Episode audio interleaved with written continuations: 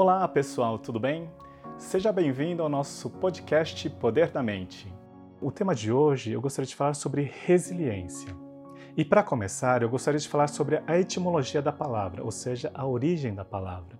Resiliência vem do latim resilire, ou seja, re significa de novo, outra vez, e salire significa saltar, ou seja, resilire significa saltar de volta ou voltar à forma antiga.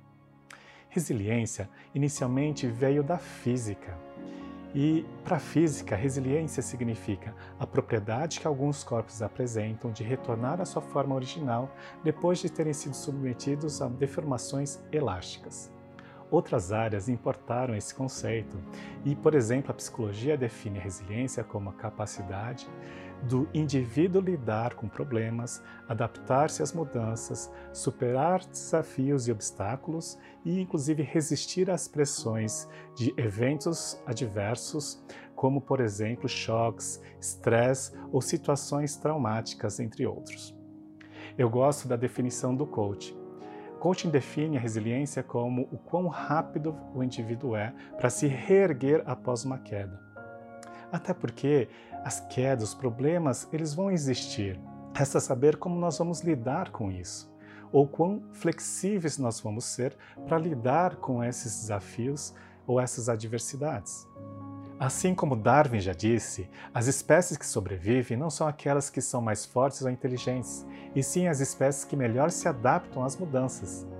E ao contrário do que muitos possam acreditar, ser resiliente não é ser invencível, imbatível, duro como uma pedra, como uma rocha. Mas ser resiliente é não desistir, é persistir.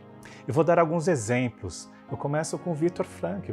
Foi um neuropsiquiatra que sobreviveu aos campos de concentração na Segunda Guerra. E ele narra no livro Em Busca de um Sentido sobre sua história, sua experiência e como ele superou aquelas adversidades, aquelas dificuldades sobre-humanas. Como que ele sobreviveu e, inclusive, compartilhou com a humanidade esses aprendizados. Então isso é ser resiliente. Outro exemplo que eu trago, vocês devem conhecer, mas só relembrando, Steve Jobs, ele foi demitido de sua própria empresa. E alguns anos depois ele voltou para reconstruir e transformar essa empresa uma das maiores potências em tecnologia no mundo. Outro exemplo que eu gostaria de trazer aqui é até mais próximo, de uma grande amiga minha chamada Luciana Fernandes. Ela passou uma experiência muito trágica e, ao contrário do que muitos poderiam esperar, em pouco tempo, ela conseguiu reunir forças internas e voltar a viver sua missão, inclusive para ajudar as pessoas. Então aquilo para mim foi um grande exemplo, não só de superação, de força interna, de autodesenvolvimento, mas principalmente de resiliência. Então isso é ser resiliente.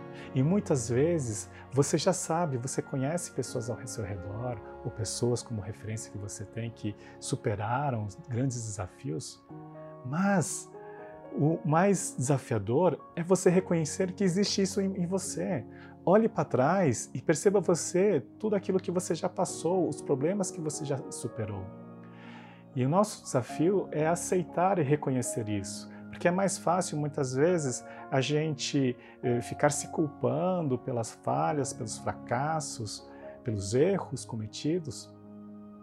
Mas, às vezes, a gente esquece que a gente também superou certos desafios. E isso também vale para você começar a reafirmar que você tem essa condição e essa habilidade de resiliência que você pode desenvolver cada vez mais para você superar melhor a essas adversidades do dia a dia. Diferentes fontes de teoria afirmam sobre como nós podemos utilizar essa habilidade de resiliência sob a condição de desenvolver algumas competências, como escutativa, empatia, tenacidade, temperança, flexibilidade, entre outros. Mas eu percebo que essa teoria ainda está um pouco distante daquilo que a gente consegue praticar no dia a dia. Porque quando nós estamos conectados com a dor, ou com o medo, com a fraqueza, com o fracasso, a gente é, tem um grande desafio de sair desse estado para realmente ter a condição de superar aquele obstáculo, aquele desafio. Então eu vou dar aqui algumas dicas para que você possa praticar e finalmente realmente desenvolver essa habilidade de resiliência.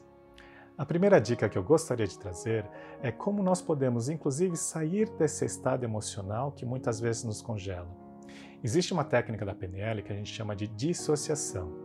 Dissociação é uma condição de você se imaginar saindo do seu corpo para que você tenha a condição de ter uma nova perspectiva daquilo que você está passando, sem a influência do seu estado emocional, mas tenha a condição de ter uma nova decisão de escolha sobre essa perspectiva. Talvez sozinho, a melhor forma de você utilizar dessa dissociação é você treinar a meditação. Então eu vou deixar aqui na descrição um link de um grande amigo meu, Maximiliano Sano. Ele é um excelente trainer em Mindfulness, inclusive terapeuta em Mindfulness, e vai poder dar dicas de como você pode utilizar essa técnica para, inclusive, você trabalhar essa concentração dos pensamentos. E dessa forma, inclusive, ter a oportunidade de utilizar dessa dissociação para ter menos interferência desse estado emocional que muitas vezes nos bloqueia. A segunda dica que eu gostaria de falar é sobre como nós podemos reconhecer os nossos recursos. Como já falei, nós já temos essa habilidade de resiliência, mas nós subestimamos nessa condição que a gente tem, das experiências que a gente passou. Porque, invariavelmente, infelizmente, a gente foca mais na culpa, nos fracassos, nas falhas e nos erros, do que nos possíveis acertos que nós passamos. Mas perceba que o que passou naquele momento que você acha que errou ou falhou, talvez você não tinha toda a informação que você tem hoje. Então não é justo você ficar se culpando por algo que passou e você não tinha informação. Hoje você tem mais informação, então utilize isso como um aprendizado para que você possa tomar melhores decisões daqui para frente, talvez para alcançar resultados mais congruentes àquilo que você deseja. Mas o mais importante é você reconhecer que existem sim fatos e recursos dentro de você que você pode utilizar para você ter melhores condições de superar seus problemas. Afinal de contas, é inevitável a gente focar na dor, ou seja, nas faltas, nos problemas, enfim, nos erros. E desafiador focar na farta, focar Na, na, nas conquistas, nos sucessos. Eu gosto de, de uma frase que Mário Sérgio Cortella falou sobre quando a gente está no fundo do poço. Quando a gente está no fundo do poço e não tem essa facilidade de sair sozinho, o grande desafio, sabe o que, que é? Parar de cavar. Porque a gente continua dando muito foco no problema, na falta. É, então, no mínimo, a gente começar a parar de focar nisso, porque tudo que foca aumenta. Se você foca no problema, o problema aumenta. Se você foca no poço, o poço aumenta. Então, o que você pode fazer é parar de pensar nesse medo, no fracasso, no problema, e sim na condição que você já teve de superar desafios, você já teve capacidade de superar, você já teve experiências positivas, e utilizar isso a seu favor para aprender com aquilo que passou e sim ter novas condições para superar esses problemas.